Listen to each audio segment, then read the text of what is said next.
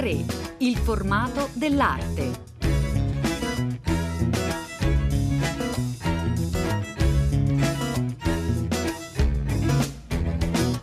Buongiorno a tutte le ascoltatrici e tutti gli ascoltatori da Elena del Drago, una nuova puntata di A3, una nuova puntata che vi porta a Venezia per una grande mostra, lo si dice spesso, ma questo è proprio il caso, Canaletto e Venezia a Palazzo Ducale, una mostra che inaugura proprio oggi e termina il 9 giugno, quindi abbiamo tutto il tempo per tornarci, per guardarla con attenzione, perché sono diverse le scoperte che si fanno attorno a Canaletto. Noi siamo con Gabriella Belli, alla quale do il buongiorno, benvenuta.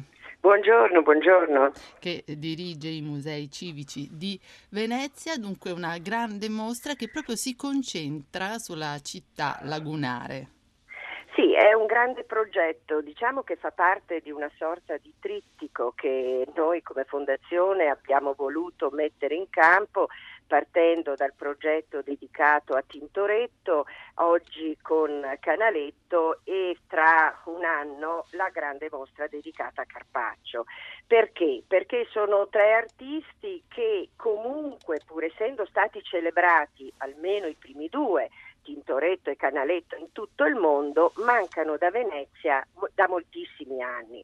Tintoretto dal 1937 e Canaletto comunque dalla metà degli anni 90. Fu fatta una grande mostra, ma da quel momento in poi sul Settecento veneziano si parlò e si disse molto poco.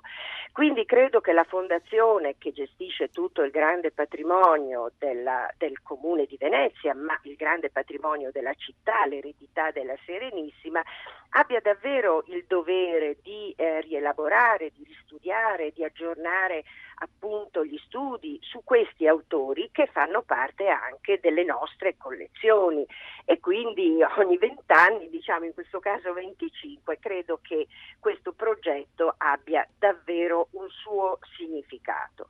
La mostra è una grande mostra che ha messo al centro Canaletto che è stata la figura ed è forse ancora oggi la figura più amata e più nota. Ma è anche quella più legata a Venezia proprio, Gabriella Belli. Decisamente, anche perché pur avendo lui un coetaneo di pari fama all'epoca almeno, Tiepolo, naturalmente la sua pittura così diciamo influenzata anche da una visione di precisione, di osservazione, diciamo anche di scientificità, è una visione che è tutta o quasi tutta dedicata al grande tema di Venezia. È un secolo molto interessante che è anche molto molto complesso perché inizia con queste due grandi figure che si alternano nella fortuna e che apparentemente almeno sembrano veramente l'una opposta dall'altra. Da una parte un Tiepolo che porta avanti ancora un'eredità diciamo così tardo barocca che si impegna in questa sua pittura di sfondati, di illusione, di architetture e di grandi spazi pieni di allegoria e di mitologia, e dall'altra parte questa figura tutta concentrata su quest'idea di Venezia, la rappresentazione, questo vedutismo che aveva avuto anche origini alla fine del Seicento, all'inizio del Novecento, in ambito soprattutto romano, e che quando viene esportato a Venezia trova davvero in Tintoretto uno dei più straordinari interpreti. Ecco Gabriella Belli, in questa grande mostra Palazzo Ducale, oltre alle 25 opere di Canaletto, alle moltissime opere dei vedutisti, c'è una grande parte dell'esposizione dedicata alle ceramiche. Sì, è un fatto molto interessante perché proprio nel corso del Settecento, anche attraverso questa manifattura Lezzi, diciamo che Venezia e Cozzi era riuscita ad avere una diciamo grande parte nella produzione di ceramica, subito dopo più o meno Meissen Quindi ero riuscita ad avere una fortuna incredibile che, caduta la Serenissima, retrocede, forse lasciando in qualche modo lo spazio a un altro prodotto altrettanto celebre, già in quel secolo, il vetro, che con l'invenzione dell'attimo, questo vetro che sembra porcellana, in qualche modo poi andrà a sostituire, soprattutto nel corso dell'Ottocento, la famosa porcellana che purtroppo vede le sue piccole manifatture completamente disperse. Comunque, naturalmente, al centro dell'esposizione resta Canaletto, che, come dicevamo, è proprio l'artista che si associa immediatamente a Venezia, se si pensa appunto ad un paesaggio, ad un'immagine di Venezia.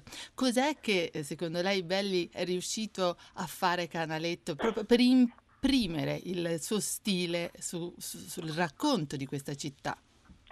Ma diciamo che oggi, quando noi pensiamo a Venezia, molto facilmente tanti di noi pensano alla veduta di Canaletto. Sì. Perché queste sue immagini, così apparentemente, bisogna pur dirlo, lucide, matematiche quasi, che nascono anche da una matematica, una visione scientifica, sono state quelle vedute che hanno fatto dell'architettura della città il mito. Prima di Canaletto la città ovviamente non era se non qualche sfondo, ancora in epoca cinquecentesca. Abbiamo degli sfondi in cui in qualche modo si riesce a riconoscere parti delle architetture della città, ma il vero protagonista delle opere di Tintoretto è l'architettura, e ancora oggi questo mito di Venezia, che è legato alla bellezza delle architetture, ci viene davvero da Canaletto.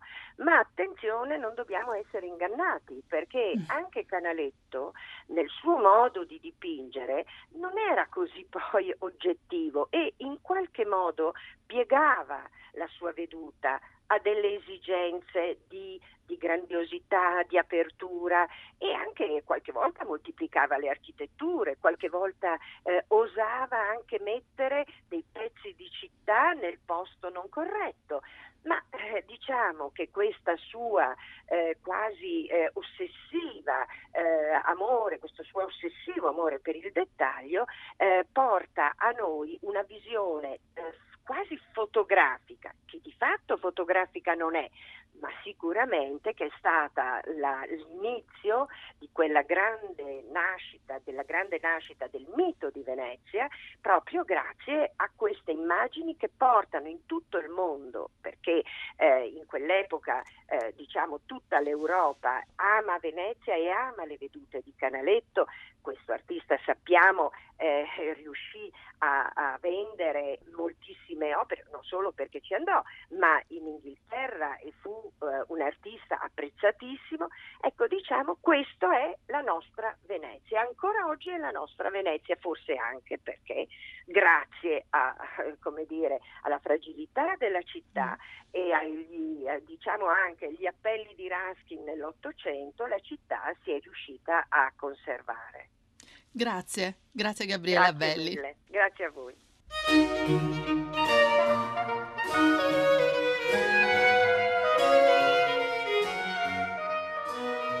Ed entriamo in mostra adesso con il curatore di Canaletto e Venezia, vi ricordo Palazzo Ducale fino al 9 giugno, Alberto Krajewicz. Buongiorno, benvenuto.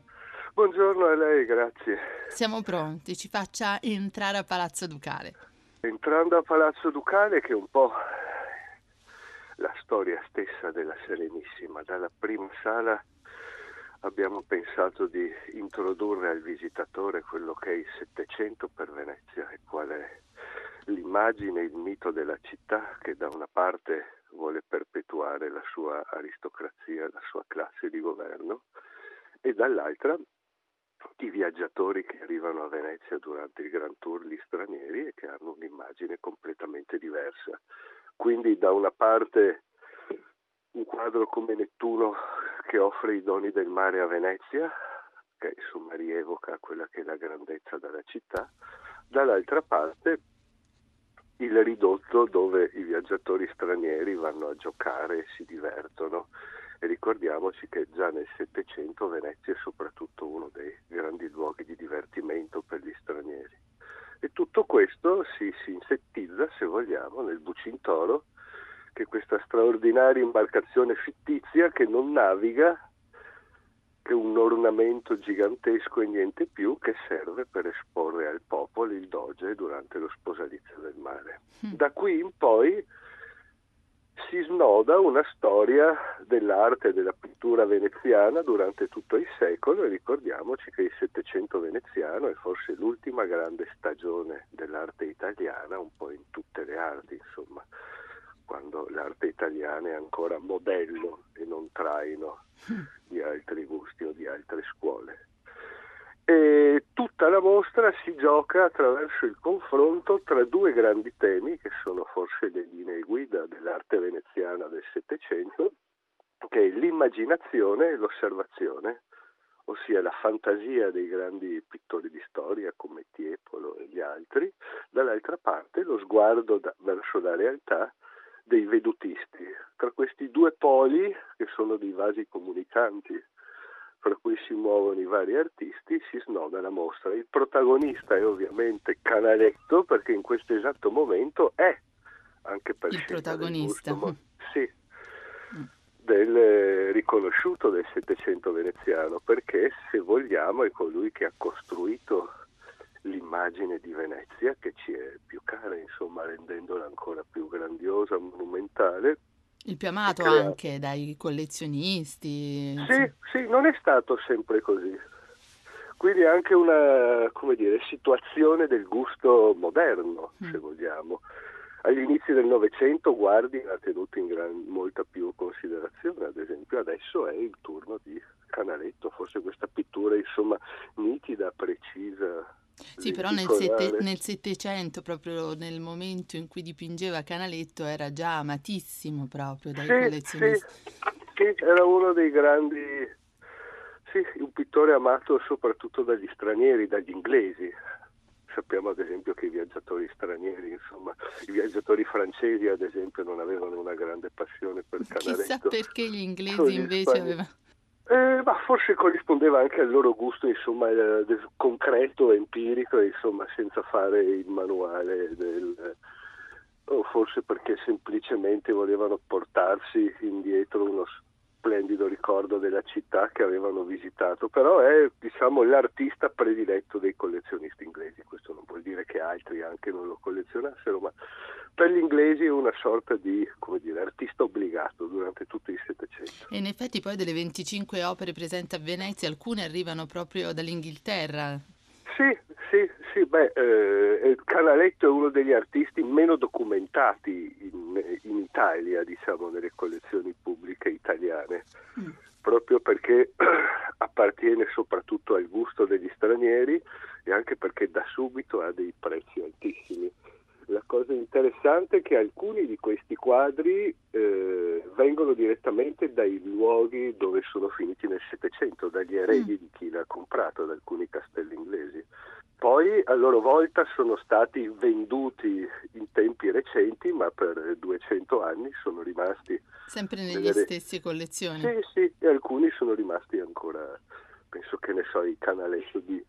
o il Canol che appartengono al Lord Leicester, oppure al Bellotto col Bucintoro di Old End, che è un'altra residenza di campagna inglese. Quindi è l'opportunità di vedere dei quadri che non sono mai usciti, insomma.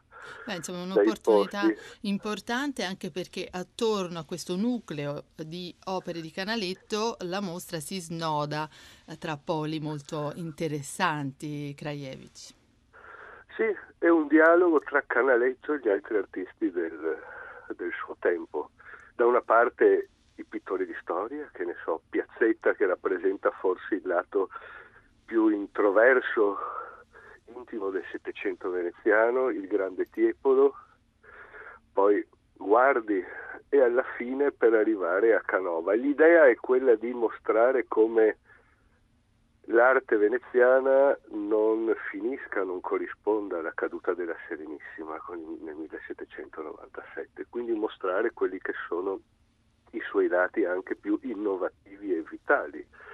Quindi da una parte Canova, che è il ponte verso il neoclassicismo, che è un artista che si firma sempre orgogliosamente veneto, ma lo stesso Piranesi, che pur trovando la sua fortuna a Roma è un artista veneziano e che si esercita nell'incisione proprio nei primi anni 40 con Canaletto a Venezia e lo stesso Tiepolo. Ecco, in mostra una straordinaria collezione di porcellane, 270 pezzi. Ci può raccontare questo aspetto della mostra? Abbiamo deciso di dedicare una sala alle arti decorative, porcellane, maioliche, vetri, perché sono da sempre una delle parti più amate dell'arte veneziana, soprattutto verso i collezionisti. E ad esempio Venezia è uno dei pochi luoghi dove nel Settecento si succedono 3 manifatture di porcellana e, fatto curioso, nascono dalla volontà imprenditoriale di privati. Tutte le grandi manifatture di porcellana nascono per volontà di un sovrano che paga in qualche modo. Capodimonte, Meissen, certo. Buen Retiro. A Venezia invece nascono dall'iniziativa di privati. Ovviamente molte falliscono perché è una sorta di avventura, una sfida. Però insomma sì, è un po' sì, la dimostrazione insomma di questa mentalità, se vuole, mercantile, proto-industriale, insomma, di credere nella propria attività. E poi ovviamente il vetro, che è sempre la peculiarità di Venezia, ma anche gli argenti, eccetera. Insomma, proprio una finestra sulle arti decorative che sono sempre molto amate, insomma, dal pubblico e dai collezionisti, e per i quali Venezia andava famosa già nel Settecento. Mentre il fenomeno del vettutismo, che è affrontato in mostra, a parte insomma l'esempio massimo di Canaletto, ci racconti. È un fenomeno che non nasce a Venezia, ricordiamocelo. I primi grandi vettutisti, i primi sono olandesi, ed è Gaspar Van Wittel che porta il vedutismo a Roma, sì, che è l'altra grande tappa del Grand Tour. Sono tardi, se vuole, come è tipico dell'arte veneziana, che arriva sempre in ritardo, poi però sboccia con dei fiori straordinari. Quindi il vedutismo a Venezia è una data ben precisa, con Luca Carlevaris, 1704, quando inaugura con una serie di stampe, che è proprio una sorta di volume destinato al pubblico, ai viaggiatori, per portarsi un ricordo, un souvenir della città, e poi prosegue attraverso Canaletto, Bernardo Bellotto, Francesco Guardi. Ed è curioso come lo stesso sviluppo della pittura di vedute sia legato proprio a questa continua frequenza e presenza di stampe, di incisioni che riproducono della città. Il Settecento è, se vogliamo, il secolo delle rame, come viene chiamato nell'Ottocento da Lanzi. E Venezia è una delle capitali di questo secolo del rame, sia nell'editoria, e soprattutto nei libri di lusso, sia appunto nella produzione di stampe, che sono spesso in gran parte dedicate proprio all'immagine della città, perché nel Settecento è la città stessa a essere riconosciuta come opera d'arte. Fino ad allora si veniva a Venezia per ammirare i suoi artisti, per il carnevale, per mille cose. Nel Settecento il viaggiatore riconosce la bellezza della città, del luogo. È la prima volta che succede, e lo riconosce anche attraverso le opere di un artista come Canaletto. Grazie molto ad Alberto Krajewicz per essere stato con noi. Pagine d'arte.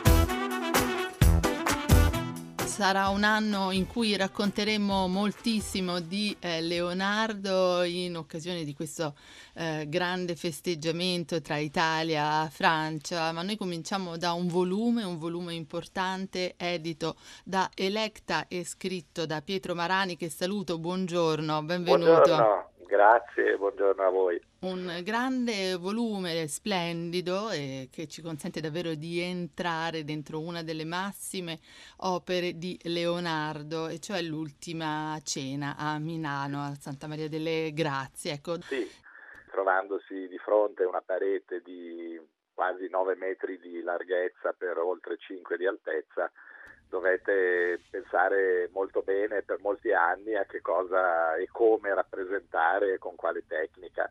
Abbiamo formulato l'ipotesi, che è riproposta anche in questo volume, che Leonardo iniziasse i suoi studi per il Cenacolo addirittura nei primissimi anni 90 del 400, quando probabilmente Ludovico il Moro voleva trasformare la chiesa di Santa Maria delle Grazie, a cui il refettorio è annesso, nel suo monumento, diciamo, sepolcrale. E allora, visto che il refettorio fu terminato come costruzione architettonica nel 1488, è abbastanza plausibile che subito si pensasse anche a una decorazione. Il tema dell'ultima cena era quello consueto nei refettori monastici in Toscana o anche altrove, che Leonardo sicuramente conosceva. Abbiamo una sequenza di pochi ma meravigliosi disegni, soprattutto conservati nella Royal Collection a Windsor, che dimostrano, diciamo, l'iter creativo e compositivo di Leonardo. Si inizia con un disegno a penna inchiostro in cui Leonardo studia 3 soluzioni per questa lunga e vasta composizione, e che dimostrano appunto il suo retroterra mentale, il suo essere ancora legato a un'iconografia tradizionale quattrocentesca con riferimenti ad Andrea del Castagno, Ghirlandaio. E poi vediamo a poco evolvere da questa serie di studi una nuova dinamica, una nuova impostazione, visibile addirittura in un piccolo studio per il Cristo, dove il braccio di Cristo è rappresentato simultaneamente in 3 posizioni, come se fossero 3 fotogrammi di un film. E da qui c'è poi appunto lo studio ravvicinato di tutti gli apostoli attraverso delle riprese dal vero, quindi assumendo come modelli probabilmente o i suoi allievi oppure altri personaggi, si dice addirittura della corte sforzesca, che poi adatta a questa grande composizione. Quindi l'idea di avere prima degli studi dal vero e poi trasformati, in un certo senso caricati attraverso le espressioni, attraverso un rinforzo delle espressioni per dimostrare i moti e le passioni interne, interiori di questi apostoli, è un processo che occupa Leonardo per almeno 5 o 6 anni. È proprio questo desiderio di dare un'espressione particolare, un'emozione particolare ad ogni singolo personaggio, che è dovuta a una lentezza oppure c'è anche una motivazione storica di committenza, eccetera. C'è soprattutto la volontà di essere più vero del vero nella pittura che sta per compiere, e quindi la tecnica dell'affresco difficilmente gli avrebbe consentito una precisione di dettagli, una finezza appunto di particolari, quali invece una pittura a secco su muro gli avrebbe consentito. In realtà lui non fa altro che adottare su vasta scala quella che è la tecnica della pittura su tavola, quindi una pittura a tempera, poi eventualmente rifinita o ripassata con velature anche ad olio, che gli permetteva di andare ad agio e quindi di avere questi dettagli infinitesimali, perché nella pittura a fresco devi fare tutto velocissimamente in un giorno, cioè ogni porzione, la giornata di lavoro è di circa 1 metro quadro e quindi le eventuali rifiniture, i lustri sui capelli, i riflessi dei bicchieri, i riflessi colorati sui peltri, eccetera, non devono essere fatti a secco, non li puoi fare mentre l'intonaco è ancora fresco, bagnato. E questa è probabilmente una prima giustificazione. E poi anche l'idea sottolineata poi da tutti i visitatori, che in queste espressioni Leonardo ha veramente rappresentato i moti dell'animo e soprattutto le passioni umane, lo sdegno, la meraviglia, lo stupore alle parole di Cristo, uno di voi mi tradirà, e quindi ognuno reagisce in una maniera diversa, e quindi la necessità di essere molto dettagliati e precisi nelle fisionomie, e quindi anche di rappresentare in un certo senso universalizzando quelli che sono i caratteri umani, ed è per questo che siamo qui ancora oggi a parlarne dopo 5 secoli. Parlarne ed ammirarlo, in questo volume davvero si entra dentro ogni singolo dettaglio. Delle tavole meravigliose di Antonio Quattrone, che ha in alcune a grandezza naturale, che ci permettono proprio di, come fossimo lì davanti sui ponteggi a pochi centimetri dalla pittura murale, quindi entrare proprio dentro nella pittura, che è stata praticamente riscoperta e quasi svelata per la prima volta dal meraviglioso restauro di Pinin Brambilla, che appunto per 17 anni ha tolto quello che si poteva togliere, che offuscava gli strati originali di pittura, facendo tornare alla luce dei meravigliosi frammenti, certo, di pittura originale, ma di una tale forza, di una tale vivezza che tutto il resto, anche nelle parti circonvicine dove la pittura è perduta, ne viene praticamente illuminato e rivitalizzato. Ecco, Pietro Marani è uno dei più importanti studiosi proprio di Leonardo, quindi allargando il nostro sguardo, in che momento collochiamo questo capolavoro straordinario dell'Ultima Cena proprio nel percorso di Leonardo? E direi proprio che l'Ultima Cena, appunto collocata, come dicevamo, fra l'inizio degli anni 90 e il 98, quando si sa per certo che è finita, rappresenta, diciamo, l'apice della carriera di Leonardo. Leonardo aveva a questo momento, negli anni 90, poco più di 40 anni, e in quegli anni un artista di 40 anni era all'apice della maturità. Gli artisti, come tutti, morivano giovanissimi, famosissime le morti a 33 anni di una quantità di pittori, da Masato eccetera. E la cosa importante è che Leonardo fa confluire in questa pittura dell'Ultima Cena anche tutti i suoi studi scientifici, quindi non si tratta solo di una rivoluzione in termini iconografici, con questa rappresentazione dei moti e delle passioni umane, ma si tratta soprattutto anche dell'applicazione di principi di meccanica. Questa è in realtà la rappresentazione della diffusione di un suono. Le parole di Cristo, uno di voi mi tradirà, si allargano dal centro verso i margini della composizione come cerchi concentrici, come un sasso gettato nell'acqua, e lo è lo stesso Leonardo a dircelo. Quindi è in realtà, con questa trasposizione di un diagramma di acustica alla pittura, con l'introduzione di una prospettiva del tutto particolare, con lo studio d'ombra e lume, con lo studio dei riflessi colorati, l'apice della carriera di Leonardo, neanche cinquantenne.